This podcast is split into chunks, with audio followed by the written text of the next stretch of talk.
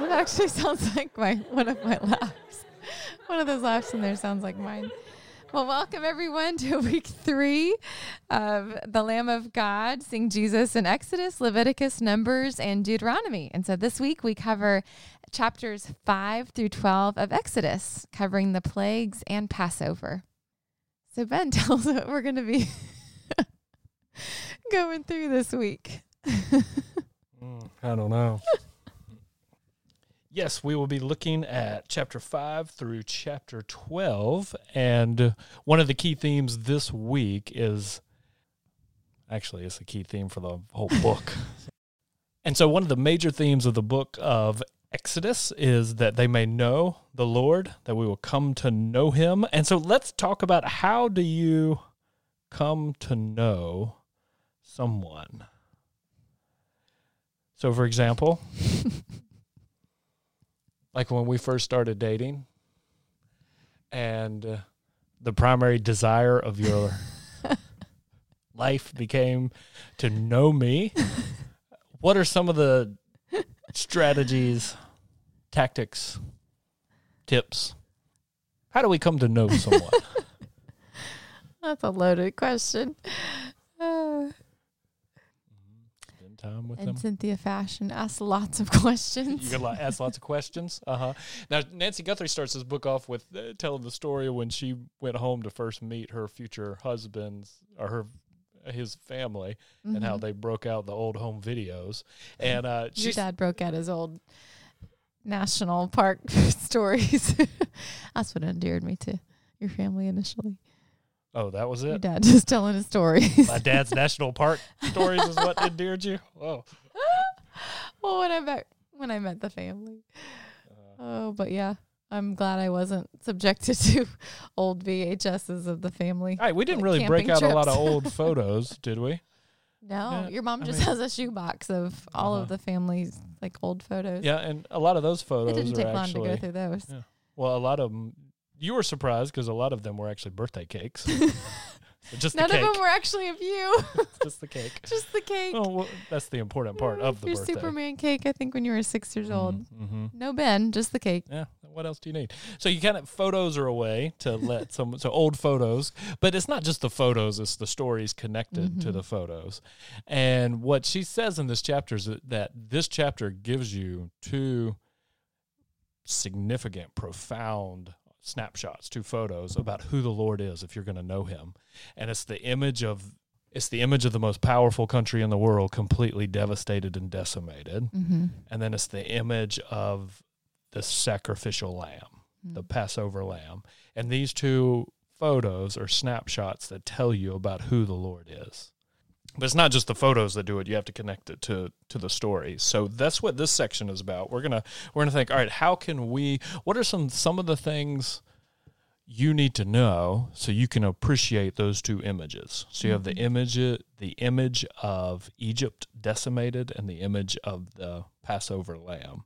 So what what's some of the background stories we need to know uh, to appreciate those images? So let's actually so what we'll do we'll just kind of do a whirlwind tour, you know, 20 minute tour through this section and I'll point out a couple things that I think will be really helpful as we read through it. All right, so let's look at chapter 5 cuz chapter 5 verse 2 in some sense is the verse that sets up the drama for the first half of the book. So Moses and Aaron come to Pharaoh, and then Pharaoh responds, chapter 5, verse 2 And Pharaoh said, Who is the Lord that I should obey his voice and let Israel go? I do not know the Lord. And mo- moreover, I will not let Israel go. So that's the theme. Now, that's the showdown. The gauntlet has been laid. He had the opportunity. Moses and Aaron come. They say, The Lord has come to us. He wants you to let, the, let us go so we can go three days to the mountain to worship. And then Pharaoh says, Who is the Lord that I should obey? And you got to hear that as a confrontation, a challenge. It's not, you know, oh, who is that? I've, I've never met him. No, we haven't met. So tell me about them. It's, it's a challenge. It's uh, every land had its own gods, and it's who is this Lord? And like, why do you think he has any jurisdiction over me? So it's not he's not asking for information. Mhm. It's a challenge to authority. I mean, it's similar if like Maddie came home from school and said, Brody said that you have to take me to the beach and buy me a car. And say, mm-hmm. well, who is Brody that I should obey him? who does he think he is to come to, you know? So of course, I just we're teasing. So Brody's a sweet boy. He's such a sweet boy. He would never say that.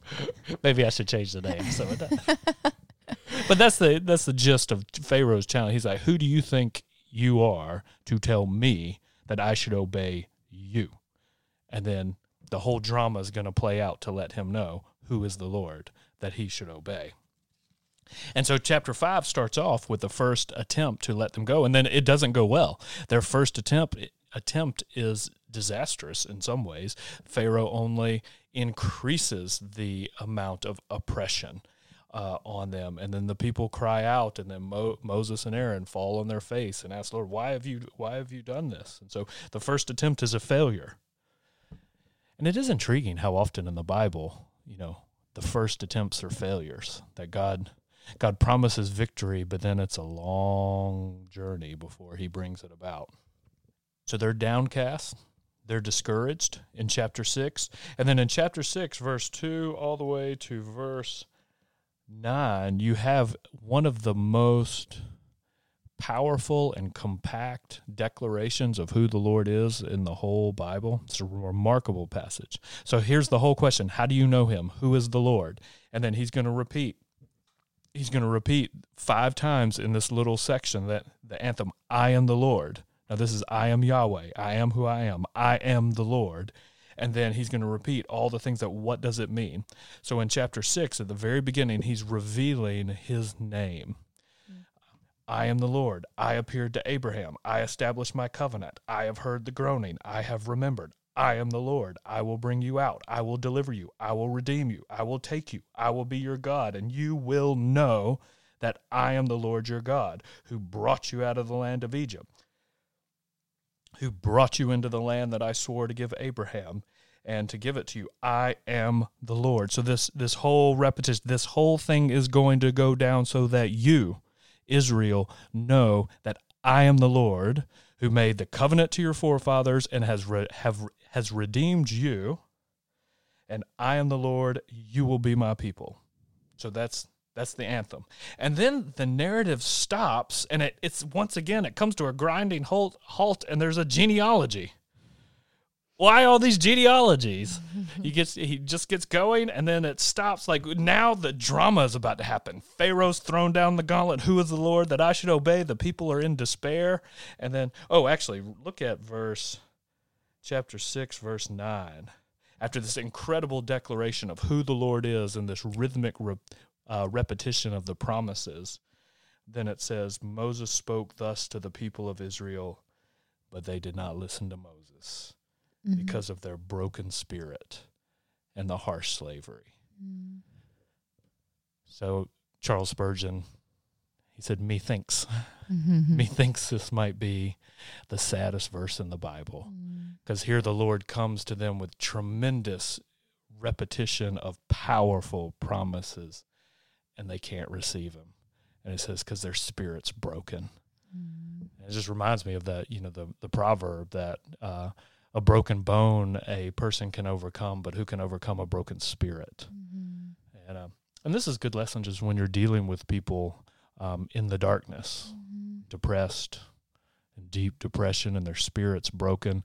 Like you can come with the most powerful promises, life giving words, and sometimes they just can't receive it because their spirit's broken. And this is where Israel finds them. This is where Israel finds themselves at this point. You know, in some sense, that's a good place to be because it's from out of that shattered spirit that the Lord will then raise them back up. Mm-hmm. And so right now, Israel is at the bottom and they're shattered. Pharaoh is at the top and he's exalting himself. And by the end of the story, it's going to be completely reversed. That's good news, Holmes. Mm-hmm. All right, and then we we stop and we hit this genealogy. So ah, why again? Why it's like who is writing the story? Don't they know about this good storytelling dynamics? Don't put the credits in the middle of the story. so what's what's the point here? What do you think? This actually is really significant and important. So why is it here? I don't know. Now it's interesting. Notice it's not the entire Israelite genealogy. It's just Moses and Aaron. And then what it does is it's going out of the it's, it's going out of its way to let you know that they were Levites. Okay. They're Levites. So why does that matter? Why does he really want us to know that both Moses and Aaron are Levites? Because the Levites are going to become the priestly tribe. Mhm. And so, if you remember from a couple weeks ago in church, kind of that narrative arc of the three Mhm. acts from Matthew chapter one, Act one, Act two, Act three. Act one is the establishment of the priesthood. Mhm. So he's letting you know that the the main characters, this whole section is about establishing the priesthood, Mhm. and the priesthood is about the presence, bringing you into the presence of the Lord Hmm. mediating his presence. And so he wants you to know the main character, Moses and Aaron, are Levites. They're, qualified to lead God's Yep, people they're into His they're presence. qualified. This is the this is going to be the priestly family Mm. who eventually so eventually they will become the official ordained mediators that usher God's people into God's presence. Mhm. All right, and then chapter 7, they come back to Pharaoh once again. And it's interesting, look at chapter 7 verse 5. Says God comes and he makes uh, once again these promises of what he's going to do to Egypt because Pharaoh's heart is hard, he's not going to let him out. So and then so chapter 6, he says so that Israel will know that I am the Lord, their God, and they are my people. And then in chapter 7 verse 5, it's so that the Egyptians shall know that I am the Lord when I stretch out my hand against Egypt and bring out the people from Israel. And so the whole purpose of this whole thing is so that the whole world knows who the Lord is. Mhm. All right, so we're we're moving into the plagues, and so kind of the drama is set that God has called Pharaoh to release the Hebrews from their poverty and their slavery, and then we're about to have a succession of ten plagues that are going to culminate in uh, the final judgment. And actually, what we're going to see in this movement of the ten plagues is you actually see a temporary, preliminary devastating prelude to Judgment Day. Hmm. So they're going to experience, in essence, Judgment Day in miniature. And the tenth plague is the destroyer. Um, the angel of death is going to come down. Mhm. But what you're going to see leading up to that is that as you're going to see, because you're going to see, in essence, creation unraveling Mhm. and then culminating in this deep Mhm. darkness. Plague nine, total darkness. And then 10, the firstborn dies. Mhm. So this total darkness and the death of the firstborn. But leading up to that, you're going to see it's almost like creation is unraveling.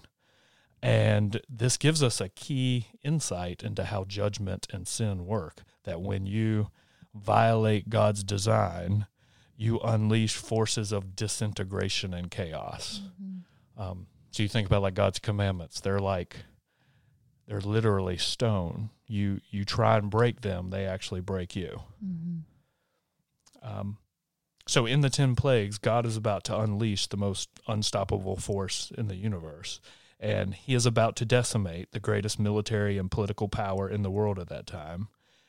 But then the incredible irony is not the right word. The, the shock, the mystery, the the amazement is that this force of judgment is about to be unleashed on them, and the only thing that can save you is the blood of a lamb.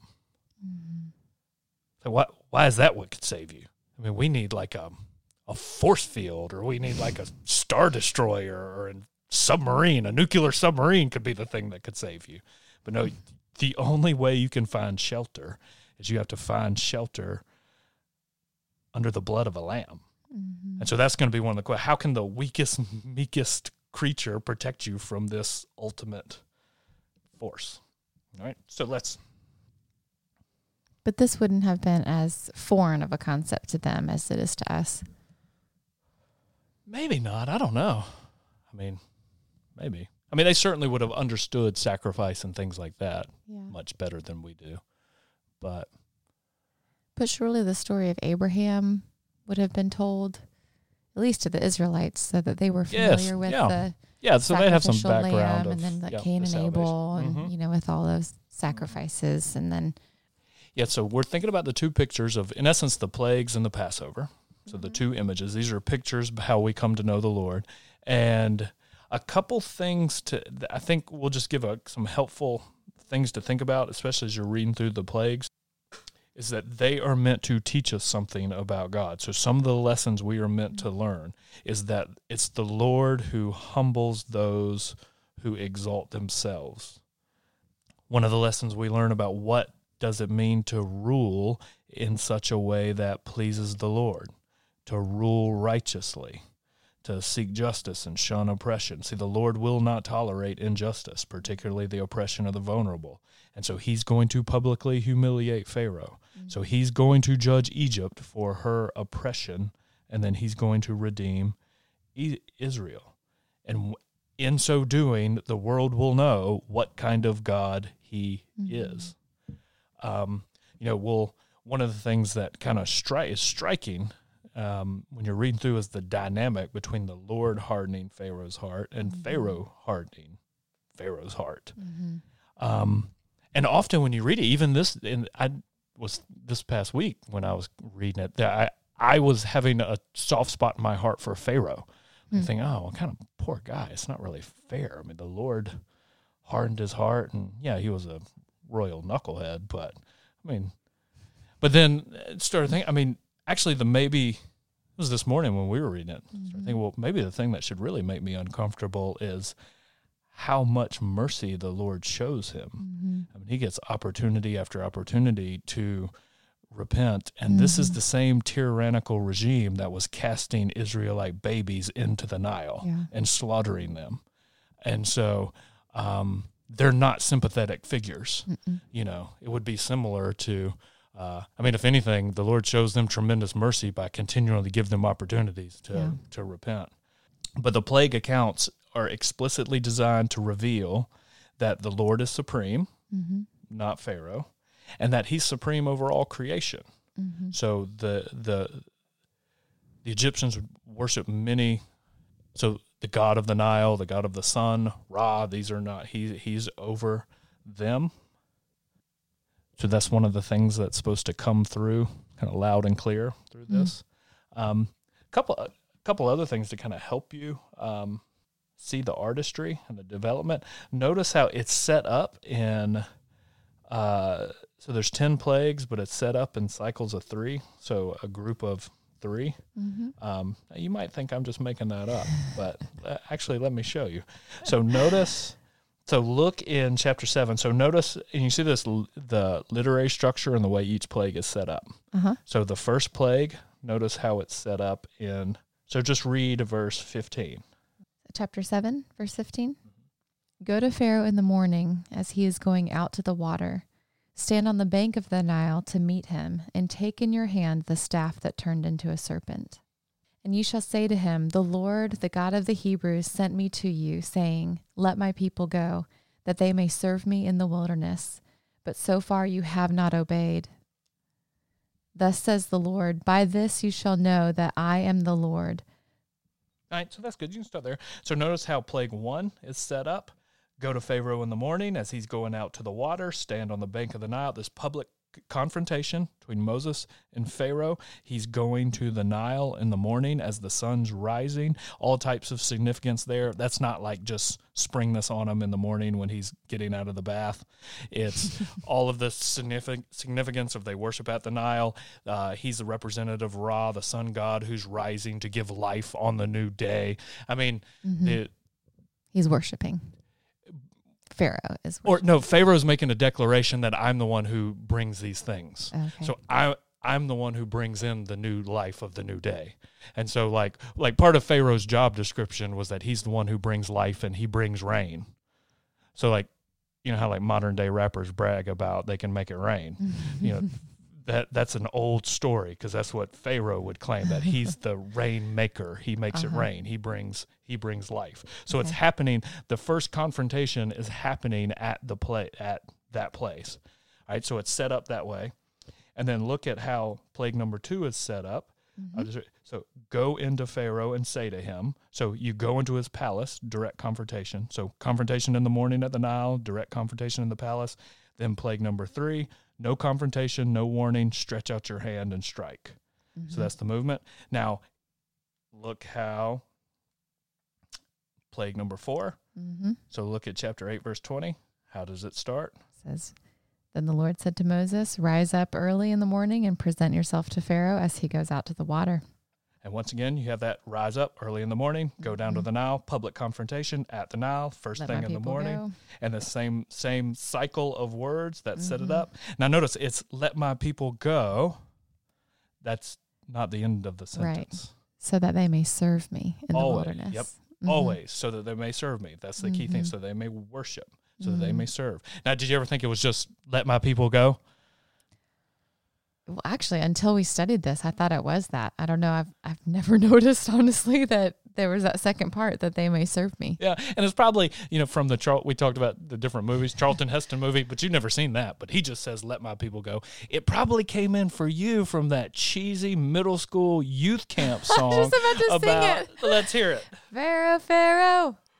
Oh, baby, let my people go. oh, Oh yes, yep, yep, yep. Oh, Oh, Oh. man. mm-hmm, Imagine 300 middle schoolers singing that. mm, hand motions and all, singing and celebrating the complete cataclysmic devastation of a Oh, country. I hope Um, some listeners know that. We'll sing it at Bible study on Wednesday. Well, maybe not because it, it doesn't. this might be surprising, but the the middle school youth group song doesn't quite get at. So it's not just let my people. It's always let my people go so that they may serve me. Mm. By this you will know that I am the Lord. So it's so that they'll know and so that they'll worship. And so fourth plague, rise in the morning. Guess how fifth plague comes? He goes confrontation at the palace. Sixth plague, it's just strike, no warning. Then the cycle starts again. Look at plague number seven. So pick that up in chapter nine, verse thirteen. Okay. The same pattern. Let then the Lord said to Moses, Rise up early in the morning and present yourself to Pharaoh and say to him, Thus says the Lord, the God of the Hebrews, let my people go, that they may serve me. All right. So you have that cycle, confrontation in the morning, and then eighth plague Mhm. goes into the palace. He, or he go into Pharaoh, say he does. Mhm. and then ninth plague you just strike Mhm. and the darkness comes so that's three cycles of of three working through those Yep. and then comes comes, comes- the 10th The tenth plague. and it's interesting to think about. I mean why why 10 plagues? Part of the symbolic of the number you know 10 generally means total complete so Mhm. maybe total devastation Mhm. be interesting if there are any parallels between the 10 plagues and the 10 words of life the things we call the 10 commandments they're the 10 words so Mhm. word of judgment word of life i don't know Mhm. um, I'm going to be interested to trace some of these parallels in Matthew because in Matthew 8 and 9, there's 10 miracle stories where he's setting up in that section. There's 10 of them. Wonder if there's any connections, parallels. Who knows? But those are the type of things you want to try and key in on. And it points that this is not, well, I mean, it is God doing it, but, you know, there's normally when in the created order after darkness comes light, and then, but after the total devastation after darkness is just death. Mm-hmm. Yeah. Yeah, and you'll actually see some natural sequencing in the plagues. So blood turns to Nile, the frogs flee, then the, the gnats or the lice kind of Mhm. come. So there is kind of a, sequ- a, a natural sequencing to the disintegration. Mm-hmm. um, natural consequences. You'll see Yeah. some the following of natural consequences. So that's a literary structure. Another thing is another way it's set up is they kind of move in pairs. So two plagues hit the Nile, two have insects, two have plagues on both beast and and people, and then two. Another thing to take note as you're kind of moving through is starting in the second cycle, the Lord will start making distinctions between Israel and Egypt. Mm. So he's going to send a plague, and the livestock will be struck, but all of Israel's livestock will not. Mm-hmm. So just your, just the Egyptians, and then he even warns them. Uh, he's going to send the hail, and he'll warn them that if you and it says the Egyptians who feared the Lord brought all of their livestock in, and they survived. Yeah. And so he warns, but he it's very clear that I will make a distinction Mhm. between you and my people. What's interesting at the end, he doesn't. Ah, we'll get to that in a second. Yes, The tenth Yep. plague, when Yep. he, yeah, when he Yep. talks about the Passover, he Correct. passes over all of the land. correct. That's that's important. So, yeah, you're you're jumping ahead of my notes. So don't Sorry. sorry, don't don't steal my own thunder here. All right, so those are some things that I think could be helpful to kind of get into the heart of what's happening um, with the plagues. Now, the next stop is the Passover. And so once again though, you're moving along, the narrative is is fast and furious, and then all of a sudden you hit chapter 12 and the brakes come on and chapter 12 is the long mm-hmm. the establishment of the Passover ritual, the rules and regulations to establish the ritual. Ah, once again, boring. I mean, does he not know how to tell a good story? Like he's about to hit the climax. This is the moment we've all been waiting for. He's about to hit the climax and then now you have details about a feast. The detail, yeah, the party details. So, what is that doing there? Like, what's the point of that? Well, it being in the climax at least speaks of its importance. Yeah. Even if we think it's boring, it's like, all right, well, at least it's important, so we got to tune in. Yeah. And and if we think it's boring, it means that our mind isn't actually shaped to what's important to God. Mm. And so we need to humble ourselves. I'm kind of reminded of the you know, the person who responded, you know, about the liturgy, where it's like these words never say what I mean. And it's like, well, the point is for you to eventually mean what they say, and yeah, and so that's like we we need to shift our expectations if we think um, it's boring. And the whole point is that for the whole point is that these three ceremonies, he's going to give them three Passover, unleavened bread, consecration of the firstborn and that these ceremonies commemorate the death of the firstborn in Egypt and the plague that finally broke Egypt and then brought Israel out. And it's going to establish the ritual and the rhythm to celebrate these ceremonies every year. So, why would that be important? One of the things it says here that it's a memorial, it's so you can remember. Why is it so important to establish rhythms or rituals so that we will remember? Mm-hmm. We're forgetful. We're forgetful people. We forget the most important things. And it's like, you know, you this past week Kobe Bryant died. Mm-hmm. And one things you can see in all the kind of the in the in the height of the emotion, people will say, We'll never forget. Mm-hmm. You know, the Mamba is gone, but he'll never be forgotten. But the sad reality is that for mm-hmm. most of us, we'll forget next week. Mm-hmm. Um, our we're very we're very quick to forget the things we shouldn't, mm-hmm. and we have a hard time forgetting the things we should. Mm-hmm. And these rituals, this regular, weekly, yearly rituals, the rhythms are given as God's gift to us so we don't forget. Mm-hmm. And the whole point it says here is that so you can pass this down from one generation to the next. Mm-hmm. And so the ceremonies were designed to impart the not not just to like impart the information from one generation to the next, but they were actually designed to draw future generations in so they mm-hmm. would experience it. That's the whole point. So they could experience the deliverance. All right, so a couple things just to to bring out to really appreciate the Passover and see the connections with Christ in this section because so I mean this is one of the clearest and obvious connections that He mm-hmm. is our mm-hmm. great Passover Lamb. But other things that I think are fascinating. Um, do you notice how as we go through it that everything that happens to Moses early in the book will happen to Israel as a whole later in the book. Mm. So Moses, as a child, is saved as he passed through the waters, and just as the whole nation will be saved as they pass through the waters, and and um, the whole nation of Egypt will try and destroy the Israelites into in the sea once again, but it, it they'll be saved, and then Egypt will be destroyed. Mm-hmm. And then actually Moses' parents place them among the reeds, and it's actually the same word. They pass through the the we call it the Red Sea or the Sea of Reeds. Mm-hmm. They they pass through. Um, the reeds, and Moses will flee into Midian, into the wilderness, where he's going to spend 40 years in the wilderness, just like Israel will spend 40 years in the wilderness because of both of their rebellion. And mm-hmm. then Moses is going to be, um, when he's when he's among the Midianites, the Lord will appear to Moses in a burning bush in a ball of flame on Mount Horeb, Mm. which is Mount Sinai. Mhm. And then all of Israel, they will come to the same Mount Sinai, and then the Lord will descend in in fire, and He will speak to them from the mountain and give them the ten the ten words. And so, everything that happens to Moses is going to happen to Israel, Hmm. and that gives us a window into like covenantal headship.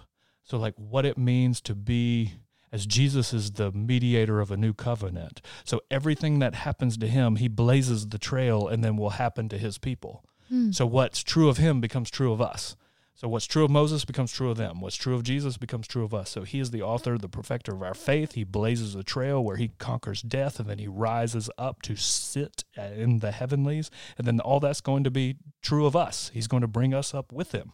And that's how there's such a connection between him as the head and his people Mm. that when Saul is persecuting the church and Jesus knocks him on his backside, says, Saul, Saul, why are you persecuting me? And it's because what's true of him is true of them. That is fascinating. It truly is. Pretty amazing, huh? I've never heard that before.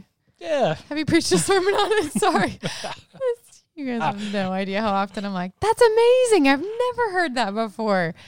I preached it in a sermon last week. I haven't preached that in a sermon, but I think That's I should. Yeah, Never really thought about it till studying it this week. Those connections. that's fascinating. Well, good. Glad you like it. It is. Um, some other kind of key connections with Christ that I think are really important, and you hit on one of the first ones is when it comes time for the Passover, there is yeah, he's making a distinction between Israel and between Egypt, Mm-hmm. but then here and that one there's no distinction. Mm-hmm. Um, Well, when he's offering salvation, it's to all. mhm. but then judgment comes to all too. So we're Mhm. all under judgment, and we all need it. Mm. So, um, you know, it says in chapter 12, 22, after you put the blood on the door, no one goes out of the house until morning because the destroyer's coming. And it's not just for them. Mm. And so, in the final spiritual analysis, um, you're no better than they are. And so, if you go out tonight and you try and meet this on your own terms, you will not survive. Mm. And then this is one of the clearest places we see in the Old Testament of the substitutionary dynamic of salvation. Their only hope is in the death of another. Mm. So in, in every home that night, you either have a dead son or a dead lamb. Mhm. And so the only hope is that the lamb will get what the son deserves. Mhm. And so every single firstborn son could look at the dead lamb and say, the only reason why I'm alive is because this is not. Mhm. And so it was the, the sacrifice for them. Mm. Um, a couple important things about the way it's set up is the structure of the Passover. You have the lamb. Uh, so the lamb is slain as a atonement sacrifice, and then the blood is spread on the Doorpost. the doorpost, and it's spread with hyssop. So that's interesting. That hyssop is a tree. So you hear, you know, wash me with hyssop, make me clean. That's what you you'd spread it with, and then you would actually eat the fellowship meal. And so those are always the three pieces. You have the sacrifice of atonement, then you have the purification. Spreading the blood on the doorpost is an act of of purifying Mhm. and then you actually have the fellowship meal where you eat. Um, and this actually is going to be the exact same sequence for consecrating the priest when they come to the tabernacle. Take the blood of the lamb, you wipe it on their ear. You know, I thought that's so odd. Why is it wiping the blood on the priest's ear? Mm. Because it's consecrating the doorframe. The window in for God's Mm. people is through the ear. We Mm. listen and obey. The priest's job is to listen and obey to the word of the Lord. Mm. So that's the doorpost of his way in. Mm. And then we have the fellowship meal in his presence. And so the whole nation is being consecrated now as a priestly nation, Mm. the people of the presence who are being redeemed to enter into his presence. Mm. And then, of course, in the New Testament, we see that everything that this lamb was and is, that Jesus is the embodiment of, he's the fulfillment of. Uh, Behold, the Lamb of God who takes away the sins of the world. So these two things kind of symbolic of what happens when we are saved. Like salvation affords us cleansing of our sin and then communing with our Father. Mm, yes. Mhm. So of like Yep. eating at the table, Mhm. of the feasting. Yep. you're feasting with the Father Mm-hmm. after you've been cleansed. Mm-hmm. So the goal of this whole section is that we know the Lord, and there's a lot here Mm-hmm. that we could come to know Him. It's really neat like, when you study the sweeping kind of chunks of of larger passages, just what themes you can kind of extract rather than doing the kind of line by line Mhm. exegetical Mhm. studying. Yep. It's just really beneficial to do both. Yep. Yep. both are essential. You know, one thing that you have to kind of read the Bible for um, breadth and depth. Mm-hmm. And so you really need to read it and see the big picture, then also really go Yeah. deep. And it's, I mean, that's why it's it's a lifetime study. Mm-hmm.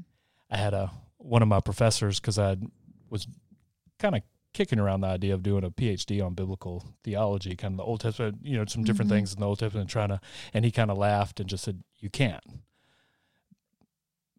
because you're too young.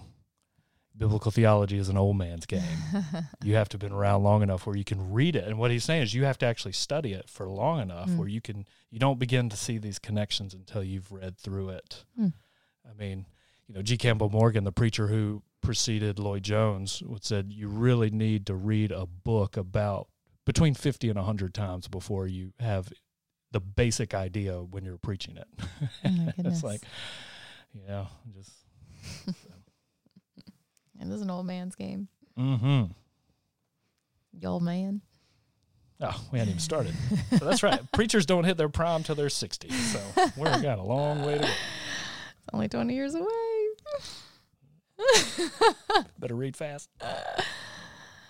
All right. Well, that's it, folks. Thank you for joining us this week as we looked at week three the plagues and the Passover. Have a great week. I feel like the paper of your Bible is so much crisper and brighter than mine. Doesn't I mine think look? so. I'm jealous. like this has a mate, a matte finish that I'm having hard to see, but I can. Yours is so bright and vibrant. I love my Bible. Anyway. Okay. All right. So let's uh, look at chapter. Maybe it's the blue. No, I think it's the. I don't know. Maybe it's the lighting. Yeah. Oh, yeah. Yeah, That's more yellow. This is more blue. Yeah. Anyway. All right. So one thing I noticed listening to the podcast is I always say, "All right." So it's kind of annoying.